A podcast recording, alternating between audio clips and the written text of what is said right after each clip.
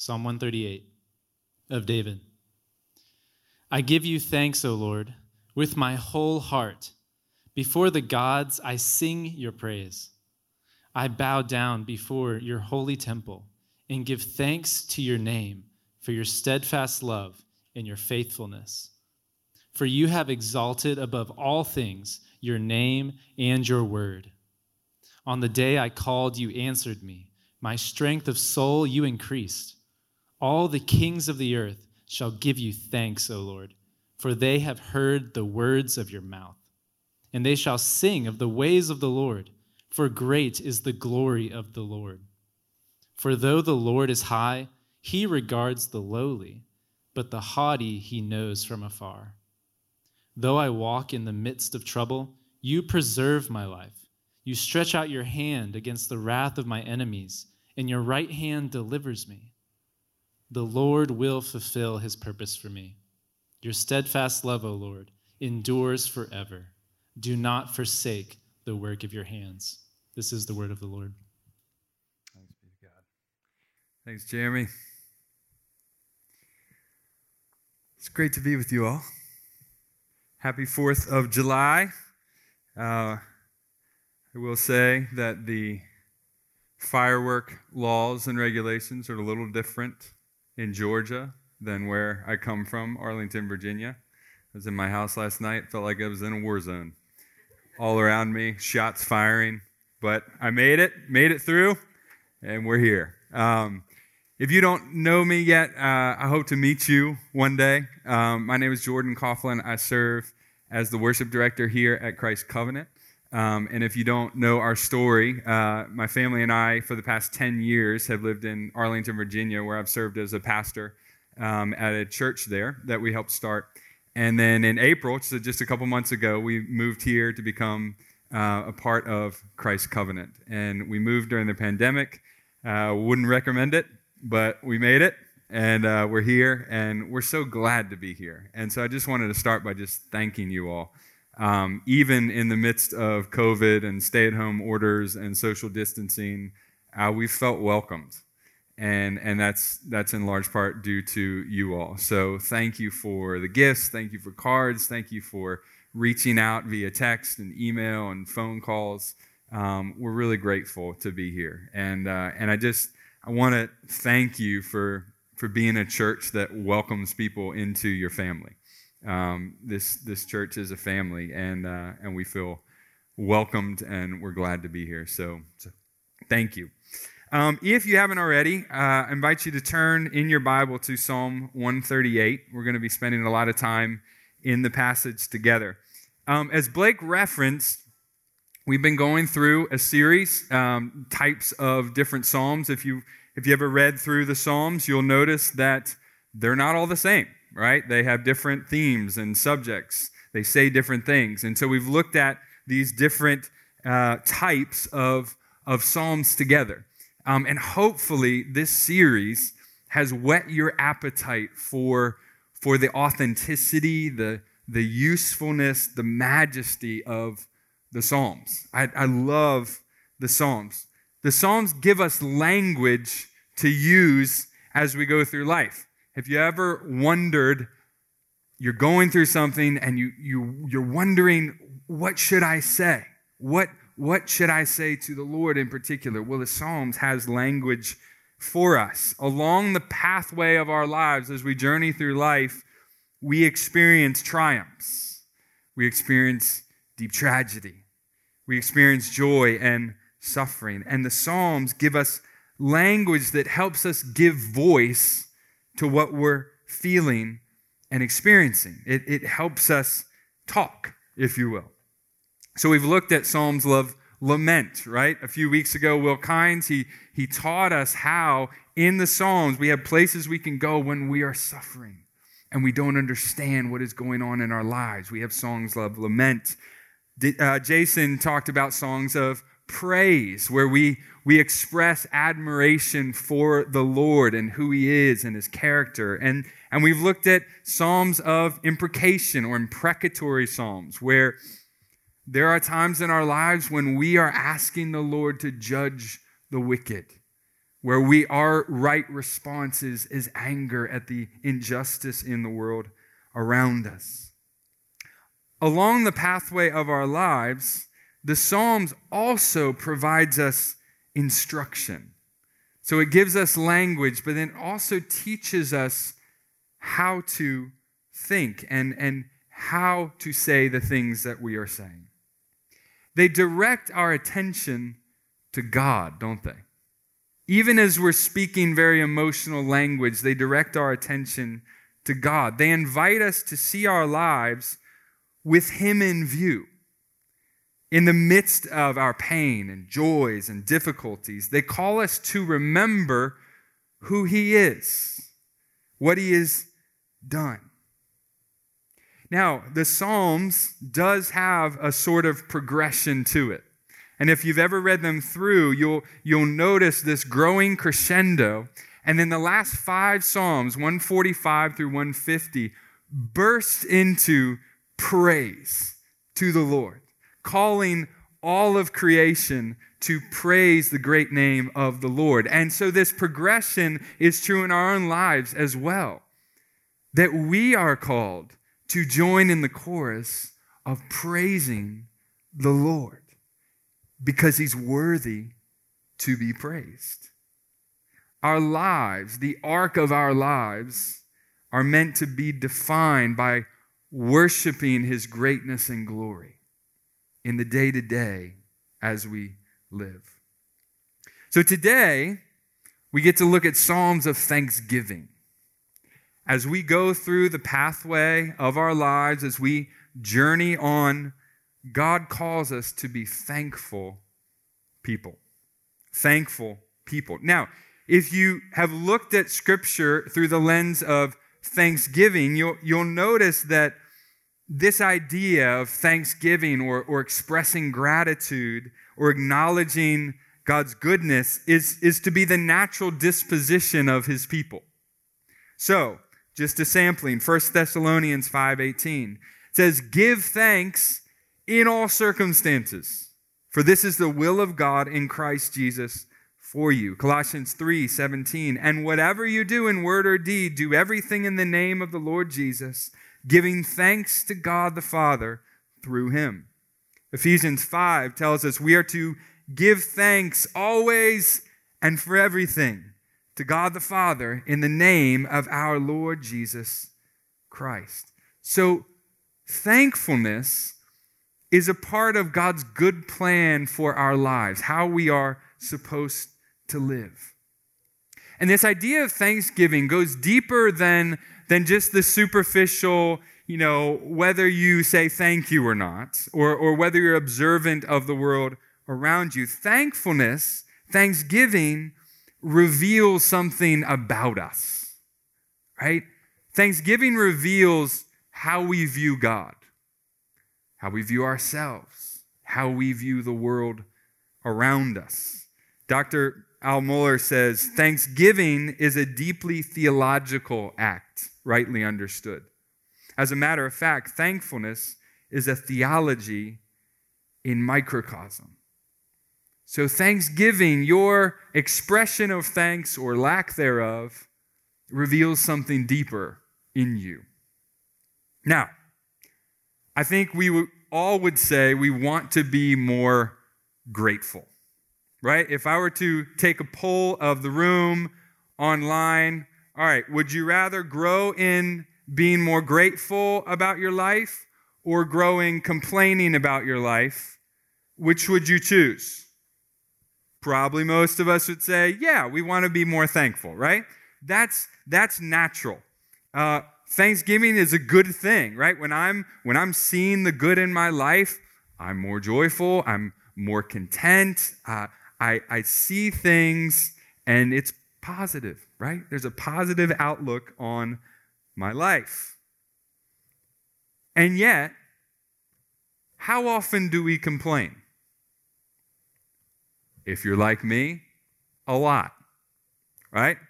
I complain about everything. We complain about everything. We complain about the weather, the traffic, our jobs, our bosses, our kids, our spouses, our bodies, our finances, our leaders, our homes, our difficulties, basically anything in our life that is not going according to our definition of what is good. We tend to complain. We were just in Louisville, Kentucky, my family visiting my parents, and so I flew back last night to come here and preach. I'm sitting on the plane writing this message, and I have a two year old behind me, and the entire flight, the two year old is kicking my seat. The entire flight, hour, 50 minute flight, an hour and 45 minutes was him kicking my seat. The five minutes was when he had to go to the bathroom, and then he came back and started kicking again.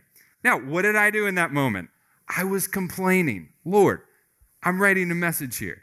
Can I not have silence and the ability to focus and not having two little feet jabbing my back? I complained. That's what we tend to do, right? We tend to be pretty aware of all the negative things that are going on in our lives, and we, we express it. We may express it internally. We may complain to someone else. We may complain to the Lord. Has anyone found it difficult to be thankful during COVID or 2020 altogether, right? It's easy to look and see, man, there's a lot of trouble and difficulty going on in my life. God wants to speak to us this morning. And he wants to invite us into a life of thankfulness. Now, his purpose is deeper than, than just helping you and I to remember to give thanks before we eat or just say thank you more. No, God wants to get after our hearts. And he wants us to view the world through the lens of his goodness. His goodness. He wants us to be a thankful people because he's a faithful God. And so, in summary of what we're going to be looking at, I just want to just define thanksgiving. Thanksgiving is fueled by hearts that are moved by God's steadfast love. Thanksgiving is fueled by hearts that are moved by God's steadfast love. So, Let's look at Psalm 138 together. Let's learn, and let me pray for us. God, we are grateful to, to be here. Uh, Lord, you've invited us to come, and you've given us your word. And so, Lord, we ask that you would speak. You would speak to us. Lord, please quiet our distractions. Help us to come with a listening ear. And Lord, we pray. We pray that the result of this message, we would be thankful people, grateful people for all that you have done. In Jesus' name, amen.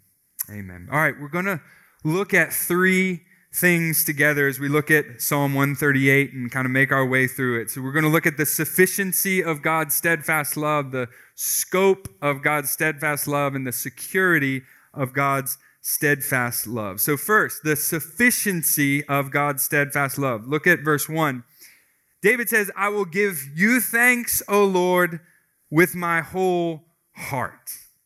So, David begins this psalm with a loud, declaration of thanksgiving to the Lord. This is not a casual thanks, this is not kind of a half hearted prayer. This is a shout from the rooftops Thank you, Lord. He's expressing his gratitude to God with his whole being. Now, if you notice, thanksgiving and praise are immediately referenced. Look at verse 1. I give you thanks, O Lord, with my whole heart. Before the gods, I sing your praise. Now, this is often the case in the Psalms where praise and thanksgiving are, are linked together. They're close together. Just a sampling, Psalm 92 1. It is good to give thanks to the Lord, to sing praises to your name, O Most High. Psalm 100. Enter his courts with thanksgiving and his courts with praise. Give thanks to him, bless his name. Now, if you remember Jason's definition of praise a couple weeks ago, he talked about praise being the expression of admiration for the Lord, right? His, his character, who, who he is. We're admiring his fullness of his glory. Thanksgiving is, is expressing or acknowledging gratitude for specific actions. So they're similar, but they're, they're distinct. But the Psalms often brings them together. Give thanks, and we're going to to praise. They connect God's character and his attributes with his corresponding actions. So, praise and admiration of God's character flow in and out of giving thanks for his actions towards his people. If God is good, then surely his ways are good. His perfection of character moves seamlessly into his perfection of action. So, giving thanks in the Psalms isn't the writer being surprised, right? As if God is doing something out of the ordinary. Oh, wow, look, God was actually good to me. No, giving thanks in the Psalms is confirmation of what we already know to be true. God is good. And so, of course, his actions are good as well. And so, David brings these two things together. Now, he's so confident in the goodness of God that he declares his thanks before the gods. It says in verse 1. David is confidently asserting that his God is better than any other rival false sense of hope and deliverance around him. So here, here's an example. So I'm a Washington Nationals fan. Um, I know this is Atlanta Braves territory, right? So what if I were to get up here and to start confidently boasting in how great the Washington Nationals are? They are an incredible team. They have an incredible manager. Their stadium is awesome. They won the World Series last year. They deliver on the promises of me as a fan. I mean, I am a fan of the world champion Washington Nationals. Now, what are you feeling right now? Right? Maybe a little like, what is he doing? Why, why would he do that? This is Braves territory. The, the stadium's like five minutes away. That's what David's doing. He's saying, I'm so confident in the superiority of the goodness of my God, of the character of my God. I'll speak it to any of you. Go ahead, try and compare. My God is better. I'm going to express thanks and gratitude at the fact that I am with this God. Now, I'm not going to say that's the same with the Nationals, all right? I know you were expecting that, but I will be a fan of the Nationals. You can be a fan of the Braves. That's fine, right?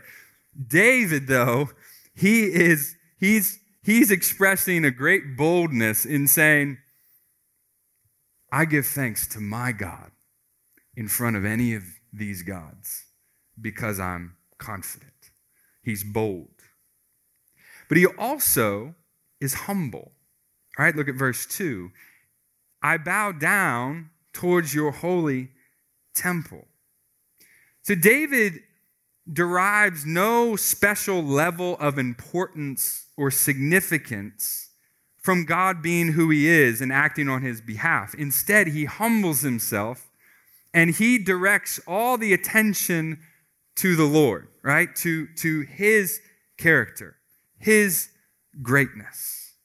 And there are two reasons why David is giving thanks as we move along in the passage. Verse 2 And give thanks to your name for your steadfast love and your faithfulness, and for the fact you have exalted above all things your name and your word. So let's look at this a little bit. What is, what is David giving thanks about?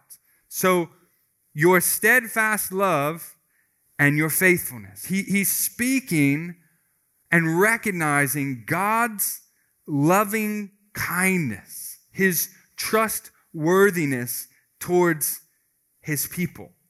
This goes deeper than just God's actions towards his people. We'll, we'll, get to that. But David is amazed that God expresses care towards his people. That what God has revealed himself to be is a God of loving kindness, of faithfulness to his people. David is amazed by that.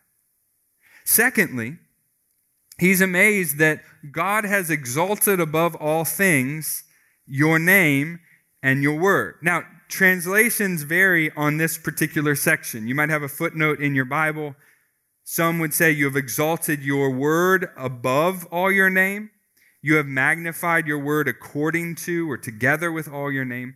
I think that this is probably the best uh, that we have in the ESV. You have exalted above all things your name and your word. But here's what David is, is saying, regardless of the, the variations of translation God has exalted two things. He's exalted his name, and, and rightly so, right? The name of God in Scripture is the fullness of his character. It's not just something that we call him, it's, it signifies who he is.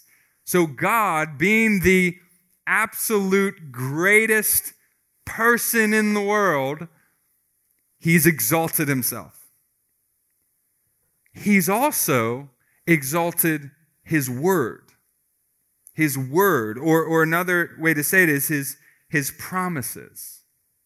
So, what is his word as, it would, as David would have understood it? What is his promise as David would have understood it? Well, if you know your Bible, God promised David, he spoke to David. And you know what he spoke to him? Blessing. You know what he spoke to the Israelites? Favor. So, what we see and what David is amazed by is that this glorious great God who has exalted his name, who he is, has also exalted how he acts towards his people, his, his promises.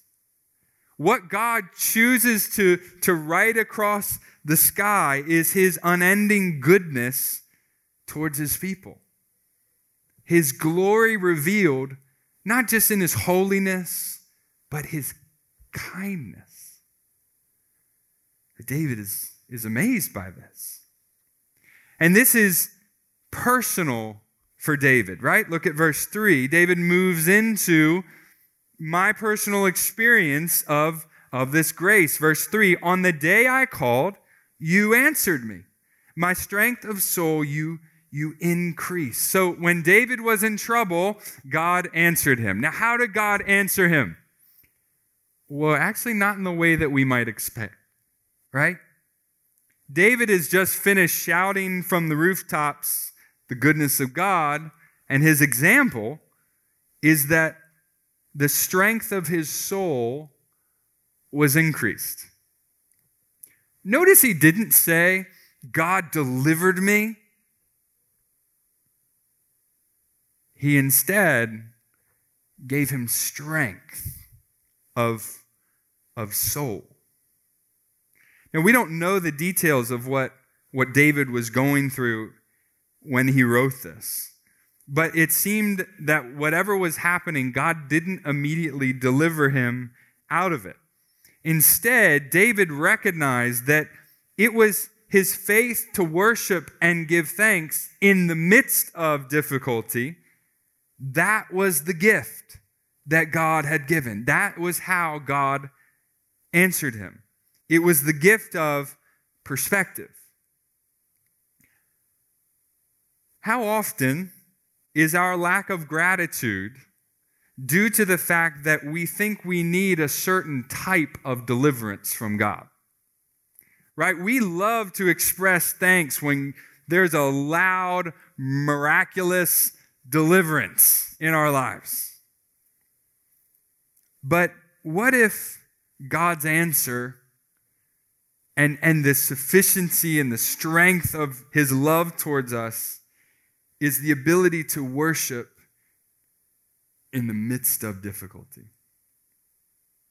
To express thanks to the Lord as a way to fight back against the darkness of doubt and difficulty and despair. That's how God answered David here. There's a commentator named Derek Kidner, and he says this about this section. He says, It is not always the situation which most needs changing. It is, as often as not, the man involved in it. God is with us to strengthen us, to help us to boldly give thanks to Him, even in the midst of difficulty and challenge, to believe His promises, to obey Him, to trust in Him. I love the words in the song, How Firm a Foundation. Just says, it's taken from the book of Isaiah. He will strengthen you, help you, and cause you to stand, upheld by his righteous, omnipotent hand. That's what David is seeing. God's goodness being displayed in, in strength to worship and give thanks. Second, the scope of God's steadfast love, the scope of God's steadfast love. So David is not content to merely sing about God in the context of his own personal situation, right? How God has answered him. For God's goodness is far bigger and far better than that. Like many of the Psalms, David thinks in terms of kings and kingdoms. And, and he's recognizing here, beginning in verse 4, that God's goodness is so great and so glorious that it should be recognized by more people than just David. It should be recognized by those who are most influential and powerful on the earth. Look at verse 4. It says, All the kings of the earth shall give thanks, O Lord, for they have heard the words of your mouth, and they shall sing of the ways of the Lord. For great is the glory of the Lord. So he's saying, once these kings, these seemingly powerful people, once they see and hear the words of your mouth, who you are, O God, they will give thanks. They will sing of the ways of the Lord, for you are great. Now, if you were here last week, we just learned and read an imprecatory psalm where, like in a lot of the imprecatory psalms, God is, we're actually asking God to judge the kings of the earth, right? We're, we're asking God to bring justice on those who do evil, who rule unjustly. So, why is David saying, well, the, these kings, they should actually give you thanks? Well, I think it's because he recognized that this goodness can be theirs as well, because there's a reason that God's goodness has been placed on David. Look at verse 6. For though the Lord is high, he regards the lowly, but the haughty he knows from afar. He knows from afar. What David recognizes is that these kings, the seemingly great and, and powerful people in the earth, they don't hold a candle to the greatness and glory of God. And if they humble themselves, well, God says that He will have regard for them. He, he will give them the, the humbling thrill of being in God's kingdom under His protective reign. But if they continue in their arrogance and haughtiness, then God will regard them from afar. He will look at them from afar. David understood this about his own life. David understood that he didn't deserve to be a part of God's blessing, and yet he was. In 2 Samuel 7, after David finally becomes the king of Israel and, and God gives him his blessing, he, he goes in and sits before the Lord and, and says this Who am I, O Lord God? And what is my house that you have brought me thus far? And yet, this was a small thing in your eyes, O Lord God. You have spoken also of your servant's house for a great while to come. And this is instruction for mankind, O Lord God. And what more can David say to you? For you know your servant, O Lord God because of your promise and according to your own heart, you have brought about all this greatness to make your servant know it. You see his attitude of, of humble gratefulness, knowing that he did not deserve God's goodness and his blessing. How much does humble gratitude represent your attitude in life. I think that much of our own ungratefulness comes from our perspective on what we think we deserve. Now, we, we probably never say it in that way, but, but generally speaking, we, we tend to think and expect that good things will happen to us, right? We, we, we deserve good things. And, and us being kind of the center of the universe, kind of expect that other people and circumstances, they'll kind of fall in line to our idea of, of what is good for our lives, what we think we, we deserve. And I think God wants to show us and remind us that our lack of gratitude and our complaining is often rooted in arrogance in, in pride, in being haughty. And, and it's serious. You think back in the garden, Adam and Eve. God gives them this wonderful gift of a garden and any tree that they could eat from. Enjoy it, he said. And yet Satan comes along and begins to point at the one thing that God didn't give them the one thing that God said they need to avoid. And in their hearts, there was an ingratitude, a lack of acknowledging that God's ways are good and maybe they deserve to be like God. And so they sin. In Romans 1, where God is describing man's rebellion against the Lord, it says, For although they knew God, they did not honor him as God or give thanks to him. But they became futile in their thinking. If you know the story of the Israelites, you see again and again that they forget that it's God's grace that has given them blessing. And they begin to believe their own narrative that it was somehow by their own strength, by their own effort, that good things were happening to them.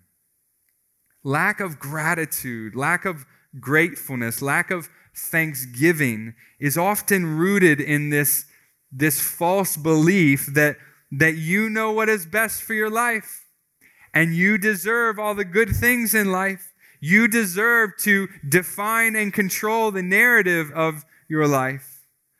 And God needs to get with the program. It's arrogance. Thanksgiving grows in the soil of humility. We need to recognize the majesty and greatness and glory of the Lord. And then we can see with amazement that He has chosen to regard us, to see us. Living in Arlington, right outside DC, for as long as we did, you have a chance to interact with people who kind of know people who know people, right? And so one of my friends uh, worked in the White House under President George W. Bush. And, and one day I was, I was just asking him, you know, as you knew him both as, you know, a boss, but then also he, was, he became friends with him, what most impacted you about President Bush? And without a, without a beat, he, he began to describe um, his intentional acts of goodness towards anyone and everyone. So he didn't limit his regard or his attention to, you know, the people that were at his level or his senior cabinet. But my friend just began to relay story after story about, about how he would call sick staffers and, and make sure that they were okay. You know, imagine getting a call in your hotel room. Who's this? It's the president. Just asking if they, if they were okay. Uh, he, he would write notes to interns who were getting married. He would know the birthdays of the service members in the White House. He would remember special days for people who worked for the press. Now, none of these things are like extraordinary or, or even unique to him, but what made it so significant in the life of my friend, and then as he was telling me, is, is that it was the president doing these things. Right? The, arguably one of the most important people in the world is showing concern and attention and kindness to, to people that really didn't deserve it. He, did, he didn't have to know their name or know what was going on in their life. He, he just wanted to bless them. That's just a small example of what the Lord does to us times a million. Do you know that the God who created the universe knows your name?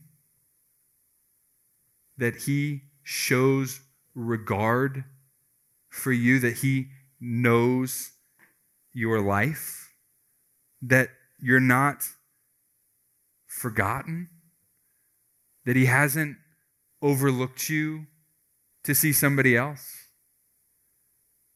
God has shown regard for you. And that is part of the expression of thanksgiving and amazement is that God sees us. He knows us. He acts with intentional goodness towards us. And so it leads us to humility and a gratefulness to the Lord. We didn't deserve this, and yet He pours it out over us. So that's the scope of God's steadfast love. And finally, the security of God's steadfast love. The security of God's steadfast love. So, after surveying the, these glorious truths about who God is and the strength and the, the scope of his steadfast love, David returns to the present. And what he sees around him is trouble and difficulty. It hasn't, it hasn't gone away. He sees enemies still, he still sees trial, but he knows that God is faithful. He knows that the Lord's steadfast love endures forever. And so look at his confidence as he closes the psalm. Verse 7 Though I walk in the midst of trouble, you preserve my life.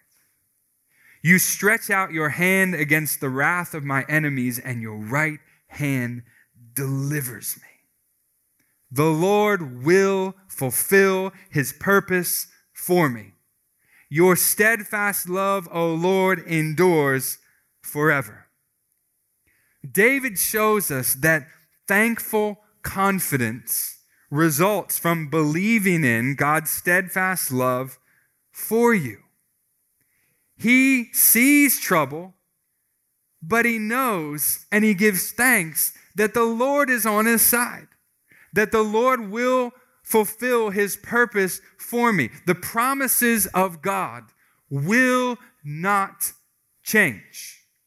He will be faithful. And so he gives thanks. There's a, there's a thankful confidence.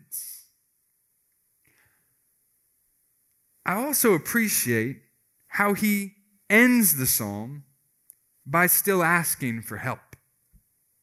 Look at it. His closing sentence is Do not forsake the work of your hands. So he ends the psalm with confidence to just go along life. No, he ends with confidence to ask the Lord for deliverance, for, for good things. His, his gratefulness didn't stop him from calling on the Lord. No, it actually increased his confidence to go to the Lord. And this is what Philippians tells us to do. Right? Philippians 4 6.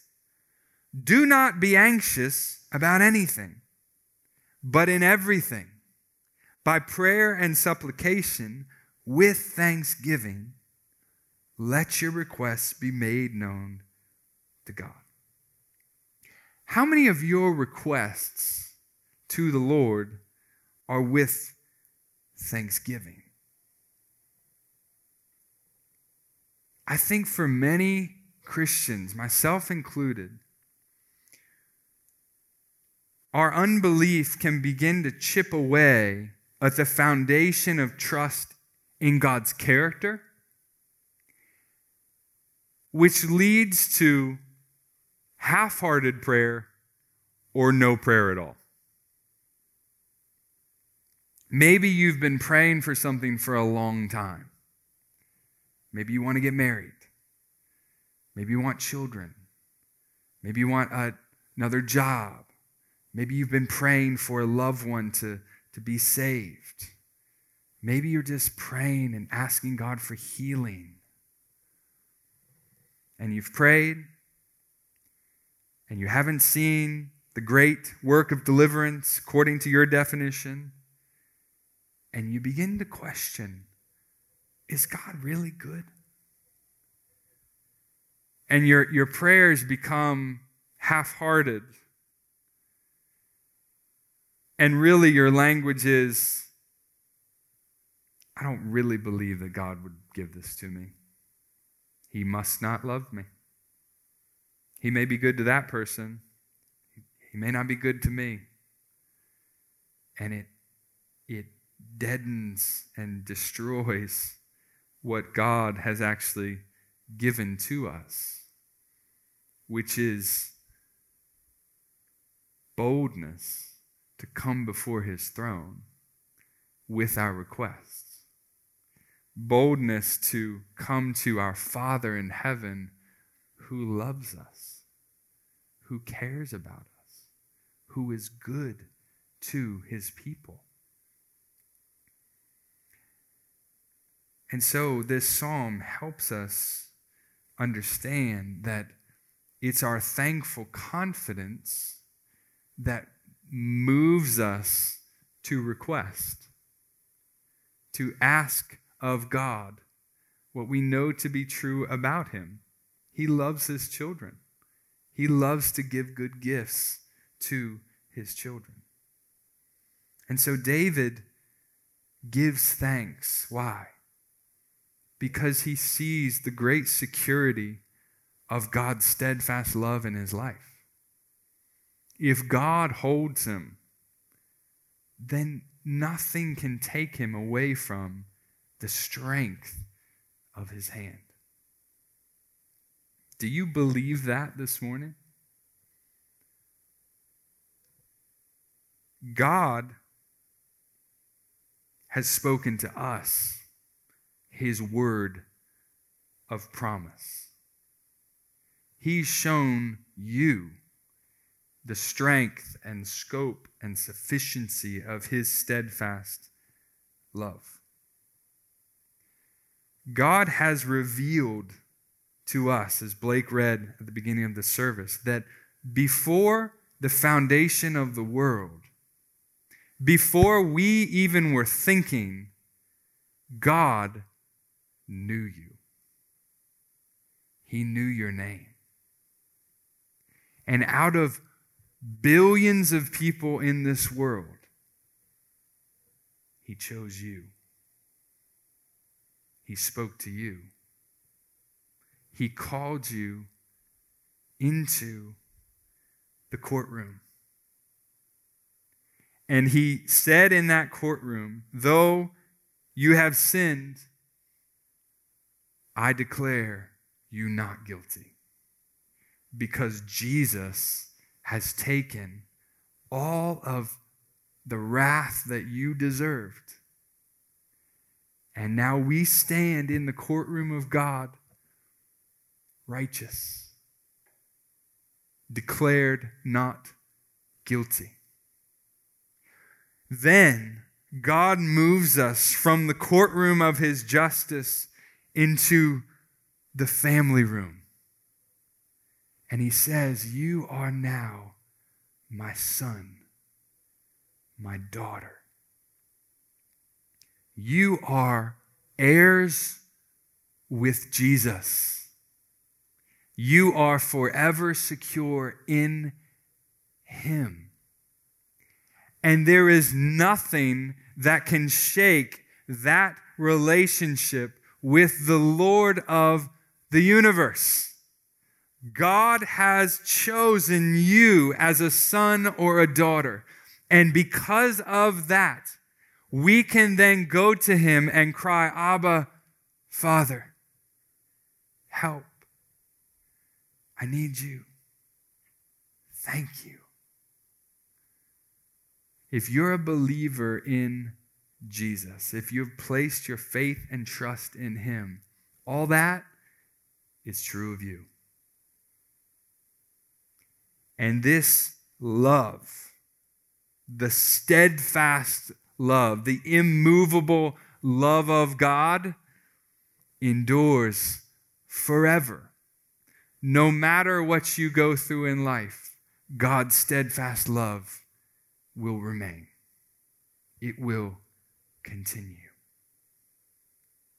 So, when you consider the path of your life, as you consider your present and your future, make sure you see it with Jesus besides you.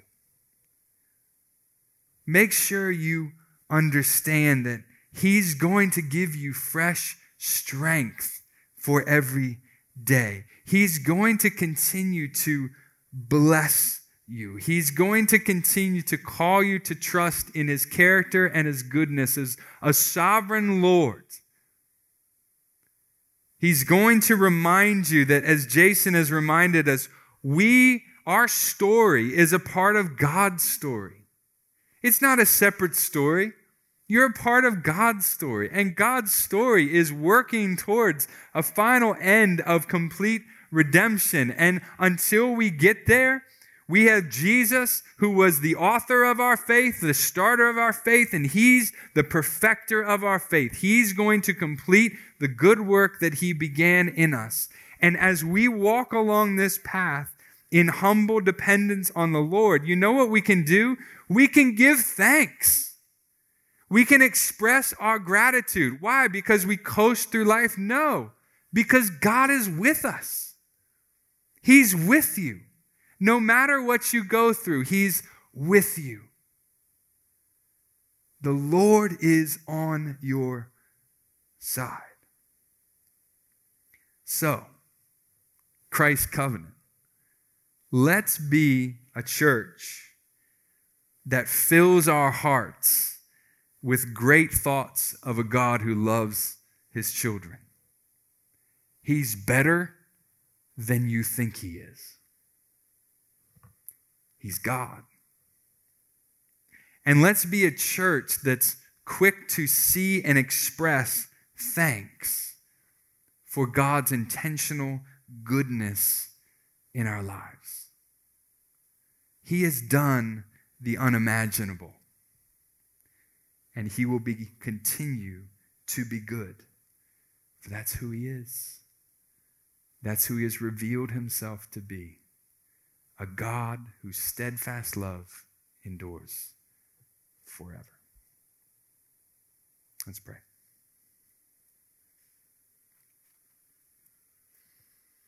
Well, Lord, our hearts are full this morning as we consider your steadfast love. And Lord, now as we sing and as we go out into our lives, Lord, make us a grateful people. Help our minds and our hearts to be quick to express gratitude, quick to express grateful confidence. Lord, make us a thankful people for your glory and for our good.